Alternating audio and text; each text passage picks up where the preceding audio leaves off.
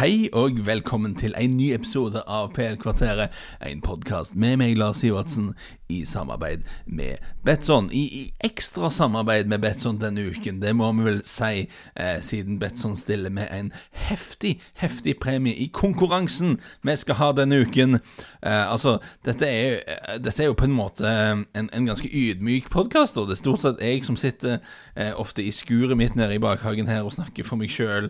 Eh, så at ut av ut av dette lite prosjektet eh, skal det komme noe så heftig som en konkurranse der vinneren eh, faktisk vinner en tur til London. Eh, jeg syns det er litt sånn overveldende. Jeg syns det er enormt kult. Jeg blir nesten litt stolt, så jeg håper mange henger seg på og, og, blir med. Vi tar reglene igjen veldig kjapt før vi gønner videre her. Det handler om å få inn en trippel med høyest odds, så du må tenke deg litt om. Skal du, du skal ha litt odds, men trippelen skal jo gå inn òg, da, så du må ikke gå helt bananas her. Så det du gjør, step 1 Sett opp en trippel eh, fra Betson sitt oddsutvalg. Spill kupongen eh, med 50 kroner i innsats. Eh, ta et sånn screenshot av kupongen eller et bilde, og legg bildet ut på Twitter eller Instagram. Bruk hashtaggen hashtag, bet, hashtag, hashtag PL-kvarteret, beklager, og tagg inn Betson på Twitter om du kan eller Instagram. Det er veldig viktig at du bruker den hashtaggen, for at det blir bare rot hvis ikke. Eh, og så Hvis du får inn eh, den eh, trippelen som har høyest odds, så vinner du en tur til England.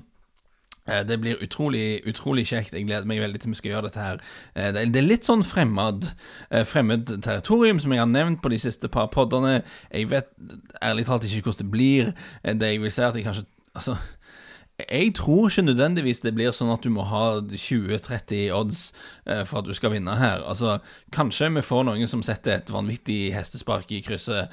Eh, kanskje får vi oddsbongende Che Adams eh, allerede på tirsdag, men jeg, tror ikke det. altså Tripler er vanskelige, så de, ryker oftere enn de går inn. Så om, om du klasker inn en sånn 5, 6, 7, 8 oddsarderende, det kan fort være nok.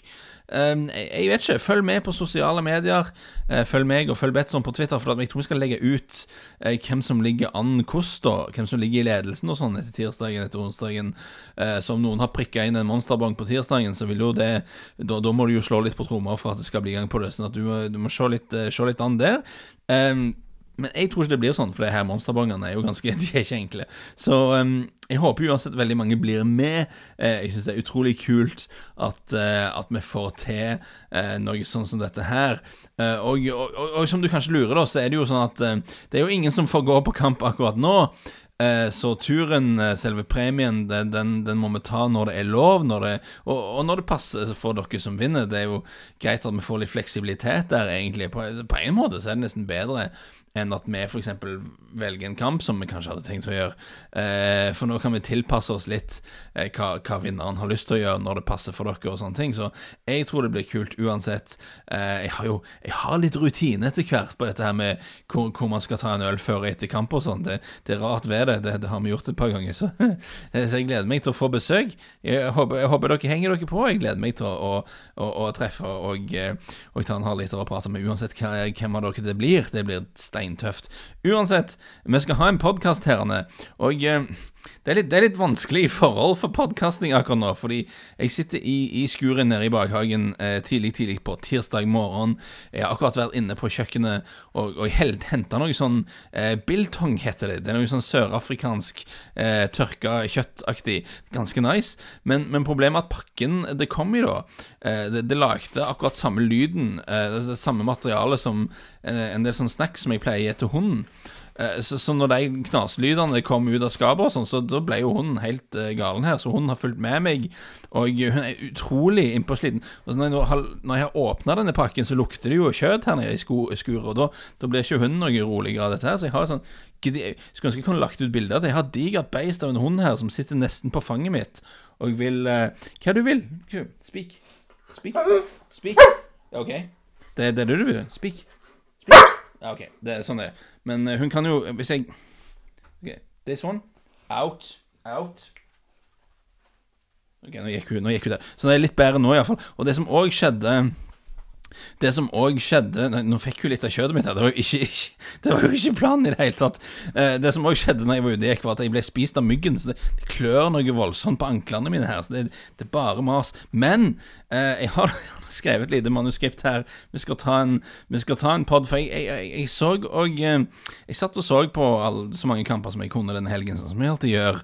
Og jeg tenker, hva er det som er mest interessant her? Og er det, er det ikke tid for å snakke litt om Manchester United, egentlig?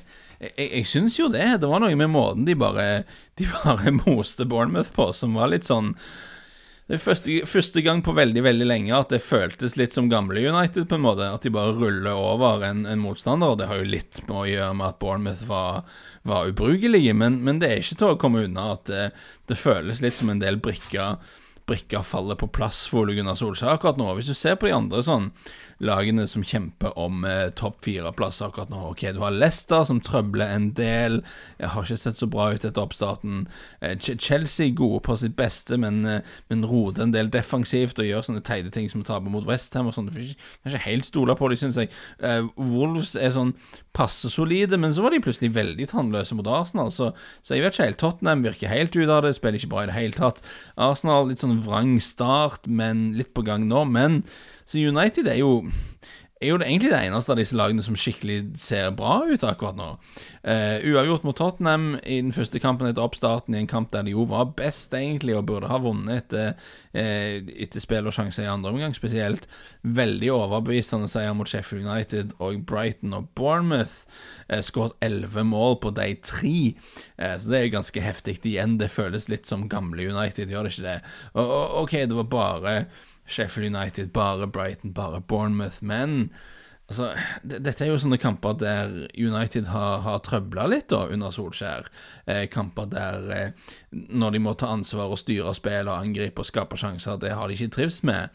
Eh, og Kanskje det verste eksempelet på det som jeg kommer på, var hjemme mot, uh, hjemme mot Burnley tidligere i år, uh, der Burnley bare liksom satte seg på bakfoten og bare sånn Ja, ja, OK, United, dere, dere får bare angripe og gjøre sånn som dere vil. Og, og, United sleit veldig med å skape noe som helst. Eller en rar kamp. De hadde en haug med avslutninger, men ingen av dem var i sånn veldig gode posisjoner. Og Det var liksom ikke så farlig. Og, og Burnley vant 2-0. Og på en måte så var det helt ufortjent. United utretta jo mer i kampen, men det føltes òg veldig typisk for hvor dette laget var eh, der og, og, da.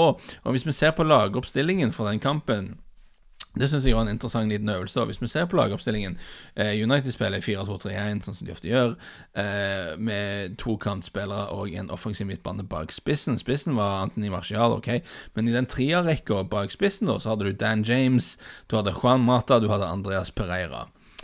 Ja, og jeg, jeg jeg, jeg, tror ikke den trierrekka jeg, jeg, tror ikke vi ser den igjen på Old Trafford, altså. Det, det, tror jeg ikke kommer til å skje igjen. Det håper jeg vel egentlig ikke for United. For en sånn tidlig cuprunde neste sesong, eller noe sånt. Og Hvis vi sammenligner da med den angrepsrekka som makulerte Bournemouth denne helgen. Du har fortsatt Martial på topp, eh, men nå har du da Rashford som er frisk og er med igjen som innoverkant på venstresiden der. Eh, mange som har lyst til å ha han som spiss. Jeg tror Solskjær hadde litt lyst til å ha han som spiss. Men jeg syns jo han nesten ser litt skarpere ut når han kan komme og angripe eh, innenfor kant der og, og, og Martial er farlig på topp. Bruno Fernandes som, som hovmester, eh, som nummer ti der han har vært så bra, og en sånn blomstrende Mason Greenwood på den andre kanten. Det, jo, det føles jo som en veldig, veldig annen eh, løperrekke, at det må du jo si. Og jeg føler jo allerede egentlig at dette er noe som har blitt sagt nesten for mange ganger, men eh, Bruno Fernandes har betydd veldig, veldig mye for dette laget. Det, det må være lov å påpeke igjen. Eh, jeg så litt på artikkelen som jeg skrev for Betson eh, da Fernandes eh, gikk til United. Um, og jeg så litt på tallene hans, da, og da, da var det Etter han uh, hadde spilt for Sporting, så var det, det var kun én spiller Beklager. Det var, det var, kun én spiller i de fem store ligaene i Europa eh, som hadde flere såkalte key passes per kamp enn det Fernandes hadde for sporting. Key passes i denne kontakten betyr en pasning som leder til en avslutning på mål. Det er en litt upresis målestokk, men det er et tall som normalt sett gir deg, ganske, gir deg en OK indikator på hvem som skaper mest. Og i Premier League akkurat nå så er det Kevin De Bruyne som leder i den kategorien med en kjempemargin. Og så er det da Jack Grealish, James Madison, Emiliano Buendia, eh, Trent Alexander Arnold Villa på listen. Og så på sjette- og syvendeplass i PL, eh, antall key passes per kamp i snitt, Paul Pogba og Bruno Fernandes. Så de er faktisk godt oppe i, i PL-toppen.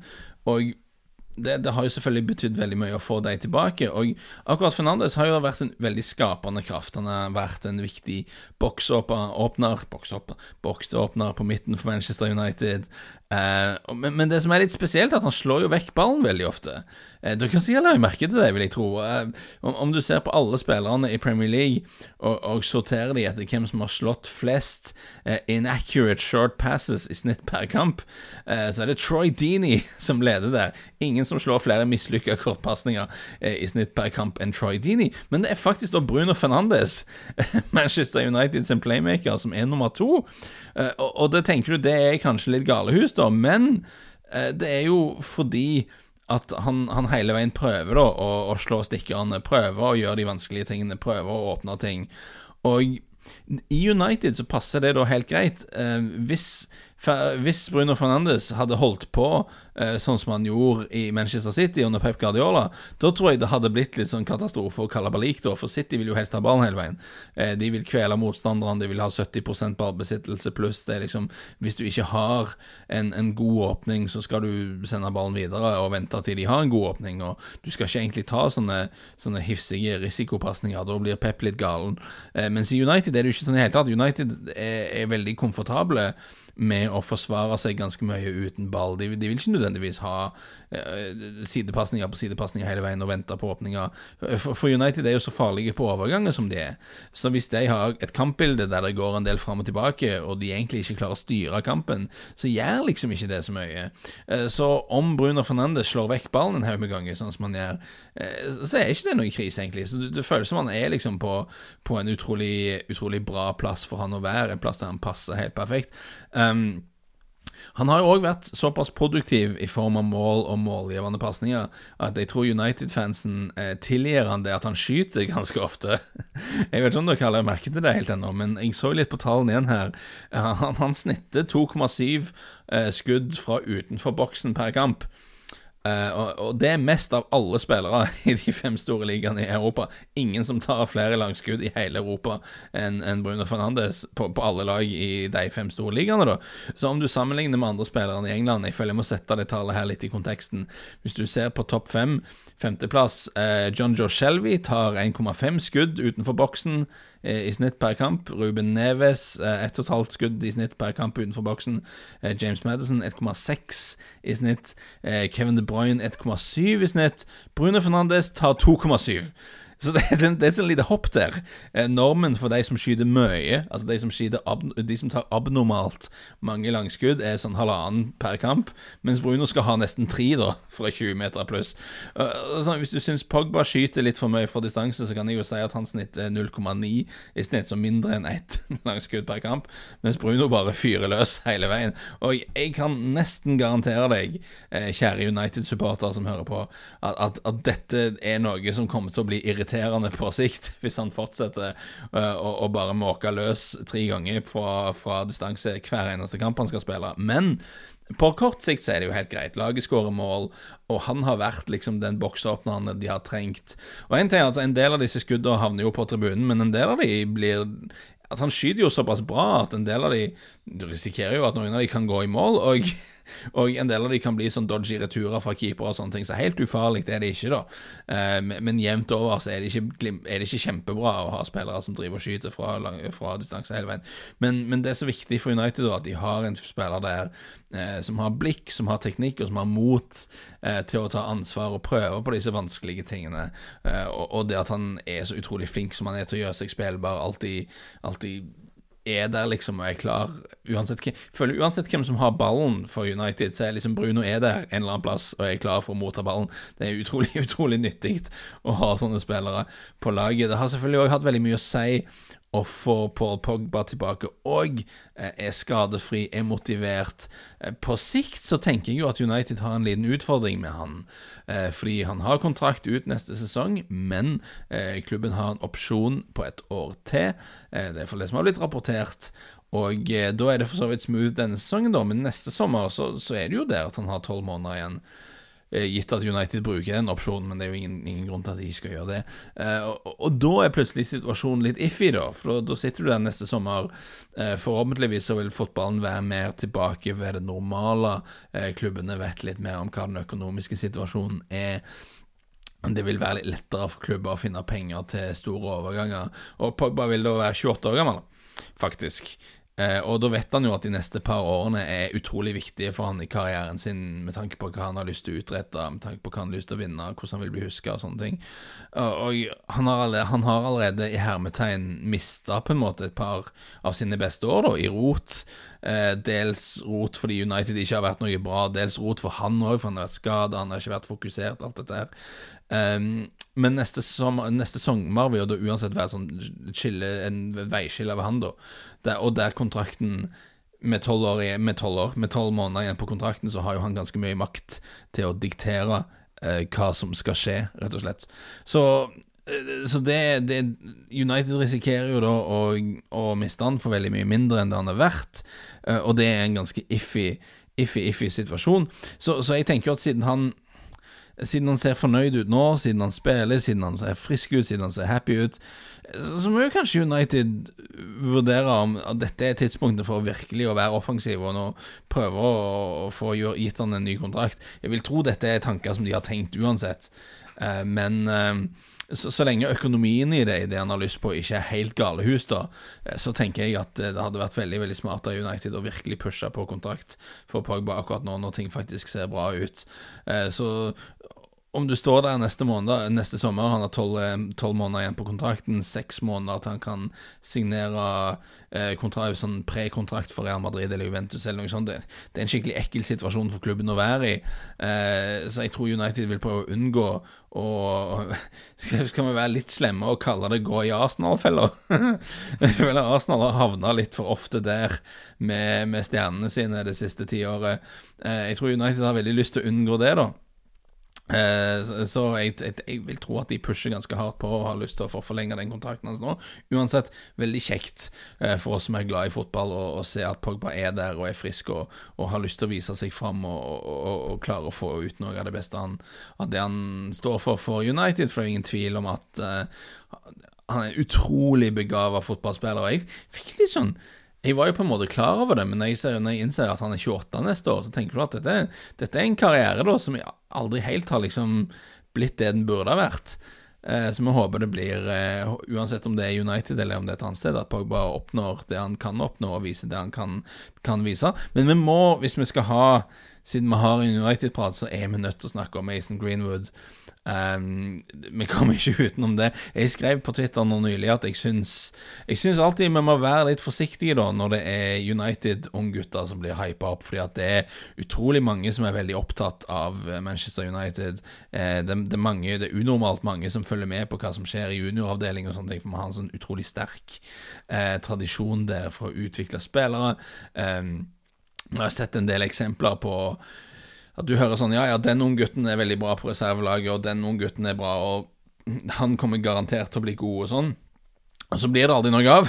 Så jeg, så jeg tenker at det er greit å Når du ser ifra sånn United-miljøet at det snakkes om at jo, denne spilleren er veldig bra, da er jeg jo kanskje litt Kanskje jeg begynner å bli gammel, men jeg tenker litt sånn klok av skade at det er greit å, det er greit å stikke hånda ned i isbøtta litt og liksom roe det ned. Eh, og tenke ja, ja, vi, vi får vente og se, da. Men herre fred, Mason Greenwood ser ut til å være noe helt spesielt. Det er, ikke, ingen, det er vanskelig å sette på brems på entusiasmen der, syns jeg, sånn som han holder på. Han ser helt utrolig skarp ut. Uh, og det er noe med En ting er at han kommer inn og skårer mål, men det er bare de avslutningene hans, måten han treffer ballen, at han er tofota teknisk. Det, det, det, ser utrolig spennende ut. Og det jeg tenker med han, er at ok, det fins en del sånne analysefolk der ute da, som insisterer på at, uh, at vi overvurderer hva det har å si at en spiller er en god, en god avslutter eller ikke. Eh, at om du ser på spisser rundt forbi i verden, eh, så er det over tid så er det veldig, veldig få som faktisk overpresterer eh, konsekvent i henhold til sine expected goals. Altså spisser som konsekvent skårer flere mål enn eh, avslutningsmulighetene deres går til seg. Det er Rent statistisk sett så er det faktisk ganske såpass få som gjør det, at det nesten er nyttigere å se på eh, hvem er det som kommer til mange avslutninger, eh, enn en, en, hvem som ser bra ut rent teknisk på, på høydepunktene og sånne ting. Men ok, kjære lyttere, eh, dere vet eh, at jeg er veldig nysgjerrig og har et veldig sånn åpent sinn når det gjelder tall og sånn. jeg er ikke noen tallekspert, men jeg tror det finnes mye innsikt der som vi kan gå glipp av hvis vi avfeier det. Men jeg sliter veldig med å henge meg på denne teorien om at det ikke er stor forskjell på gode og dårlige avsluttere. hvis du gir hvis du gir Sergio Aguero en, en løsball i boksen, og du gir Christian Benteke en løsball i boksen, så er det veldig mye større sjanse for at Aguero moser den i nettaket enn at Benteke gjør det. Sorry. Det er bare Tallfolka må, må, må, studere tallene sine litt mer grundig hvis de ikke liksom ser at det, det er greia. Altså. Og jeg, jeg tror at Greenwood på en måte er en eksempel. For hvis du ser på tallene, da, så ja Han har skåret mange av målene sine så langt fra vanskelige skuddposisjoner, posisjoner der det er lav prosentsjanse for å skåre fra. Og Da er det lett å si at eh, det betyr nok at han sannsynligvis ikke vil fortsette å skåre like mange mål eh, for United som det han har gjort. Og, og, kanskje er det noe der. Kanskje vil han ikke skåre like mange mål per 90 minutt og sånn som han har gjort så langt. Men jeg vil jo òg da insistere på at med øynene som ser Eh, de to øynene jeg har i hodet mitt som jeg ser på. Og eh, uten, uavhengig av tall, uavhengig av prosenter, så må du se på de Marlon Greenwood skårer, og bare hvor teknisk glimrende utført de avslutningene hans er. Og jeg vil si at det er noe helt uvanlig der. Og når du i tillegg har Ole Gunnar Solskjær som ser han på trening hver dag, som sier at han er kanskje en av de beste naturlige, altså kanskje den beste naturlige avslutteren han har jobba med det, det, er en ting Solskjær kanskje vet en ting eller to om, vil jeg tro. Da, da, da føler jeg det er en ting som er verdt å ta på alvor. Så jeg tror Greenwood-hypen Jeg er om bord på det toget. Jeg, jeg tror det tror jeg virkelig det er noe. Og, og det som jeg digger, jeg digger hvor tofota han er, da. Eh, når vi snakker om eh, hvordan fotballen kan bli bedre, hvordan fotballen og fotballspillere kan utvikle seg, og hva vi vil se i de neste 10-20 årene, jeg mistenker at vi vil få se et mye større fokus på at spillere vil, skal være gode med begge bein, eller at toppklubber iallfall vil se og prioritere tofoterspillere mye mer. Eh, fordi det gir deg så mange flere muligheter da når du har ballen. Eh, det, det, det, gjør deg mye mindre forutsigbar. Eh, når vi snakker om, spesielt når vi snakker om offensive spillere. Du, du gir forsvarsspillere så mange, en mye vanskeligere jobb når, når man ikke har en sterk eller en svak side. Jeg husker jeg var jeg var til stede da på gamle White Hart Lane mens det fortsatt eksisterte, og så det første målet eh, Son Jung-min skårte for Tottenham. Eh, det var med Crystal Palace i 2015, eh, med Brede Hangeland på plass for Palace. Og det var Hangeland som var nærmeste forsvarer da. For hadde Son eh, kom løpende opp med ballen nedover, litt ute på venstrekanten. Uh, og Hangeland, jeg husker det veldig godt, Hangeland posisjonerte seg sånn at, uh, at sånn iallfall ikke skulle få skjære inn å gå på avslutning med høyre, da, for du kan tenke deg sånn kom litt ned i venstre, sånn eh, på venstrekanten, og Hangeland liksom måtte rygge. Og du så han satte opp kroppsformen sin som at ok, hvis sånn vender innover, så skal jeg ta han der, iallfall. Men det som er med Son, at han er såpass tofota, da, at, at, han la jo bare ballen over på venstre og moste han inn og skøyt med venstrefoten da på nærmeste stolpe. Eh, for at var ja, ok, Bredde, hvis Bredde har lyst til å vise han inn der, så får man gå på utsida, da. Uh, og det er liksom sånn nå må, Keeper burde ha redda han uansett, men altså når han går inn, så ser du Hangland er skikkelig sur. da uh, For hva skal du gjøre? Altså Forsvarsspillere pleier å tenke at uh, den ene siden er farligere enn den andre, så du, du presser han ut der, liksom. Men når du har en avslutter som skyter klokkereint med, med begge bein det er skikkelig ekkelt. Hva, hva, skal du gjøre som forsvarsspiller, egentlig? Det, det, det, er skikkelig vanskelig. Det er jo noe av det som gjør Kevin De Bruyne så genial. er at eh, du har en playmaker der som slår megapresise pasninger, både kort og langt, med begge bein, og som skyter godt med begge bein. Så om du er en forsvarer, og du ser Kevin De Bruyne komme, føre ballen mot deg det er liksom ingen trygg side å presse han ut mot. Det, det, er livsfarlig uansett hva du gjør. Hvis du skyver han ut på kant, så kan han slå et perfekt innlegg. Hvis du viser han inn i midten, så kan han mose han i kryss, liksom. Det, det, det er jo ingen løsninger her. Og jeg føler det er litt sånn med Greenwood, da. Du ser når han har ballen nær boksen, så finnes det ingen trygg løsning. Du kan ikke, skifte han over på høyrefoten og og dekke venstre. Det, det, går ikke, for han kan mose ballen opp i krysset med begge beina, uansett hva du gjør. Og det, det, det, gjør, det gir han noe ekstra, eh, så det blir utrolig spennende å følge. Alltid litt ekstra hype når det er en United-spiller, selvfølgelig, som jeg sa, men jeg, jeg, føler jo at i hans tilfelle så er det berettiget, da. Utrolig spennende, det som skjer der.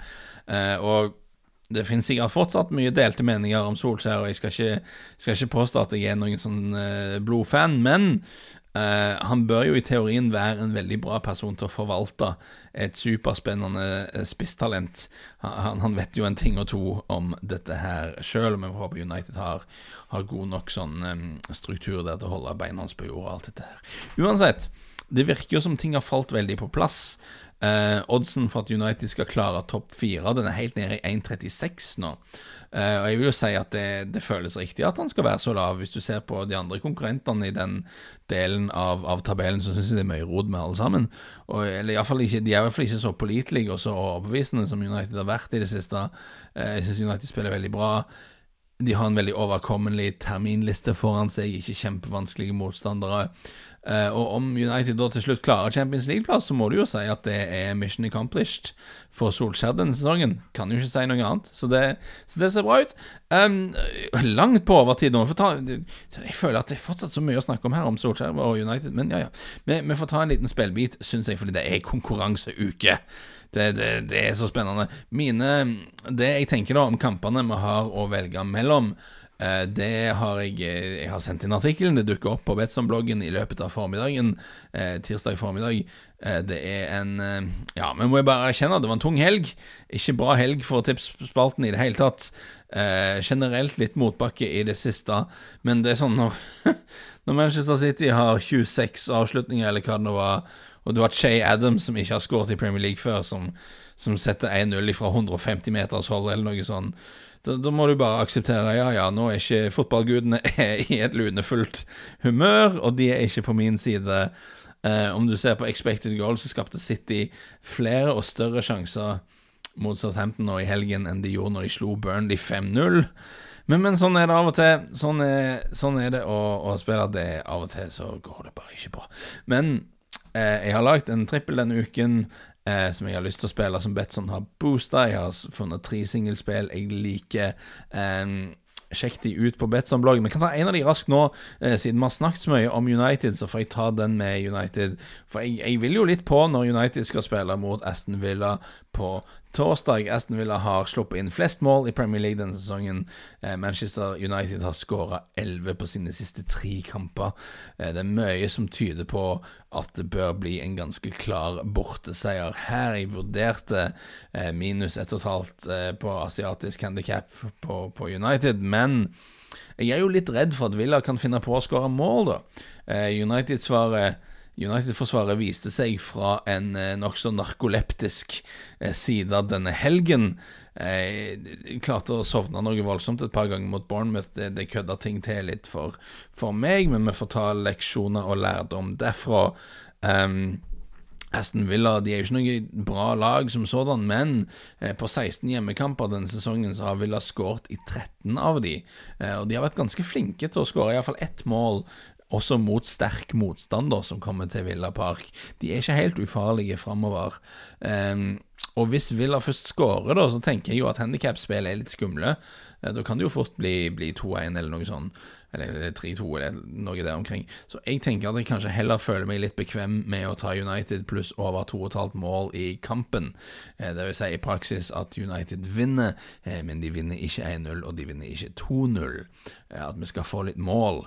Uh, og jeg tenker jo sånn som den offensive formen til United har vært. Elleve uh, mål på de tre siste kampene.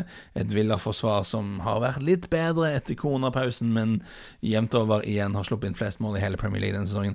Jeg tenker jo at det skal bli litt mål på Villa Park på torsdag kveld, så da ser jeg at United-seier pluss over 2,5 mål i kampen får du til 1,94 i odds akkurat nå jeg kan ikke skjønne noe annet enn at det er et, eh, et helt gangbart uh, spill. Uh, sjekk ut de andre spillene jeg har kommet fram til uh, på Betson-bloggen. Det ligger ute da i løpet av tirsdag formiddag. Og bli med på konkurransen! Jeg insisterer. uansett hva som skjer nå, så skal en av dere med en venn komme på besøk. og vi skal på kamp. Det blir, det blir kanonbra, dette her. Uansett hvem, dere, hvem, som vinner, så gleder jeg meg til dette. Så, så heng dere på. Det, det, stor sjanse for at det blir deg, kan jeg si. Og så vil det være riktig for en av dere som hører på. Det, det er ganske kult, det, når du tenker deg om. Deg. Det blir deg. Eh, så lykke til, og vi snakkes.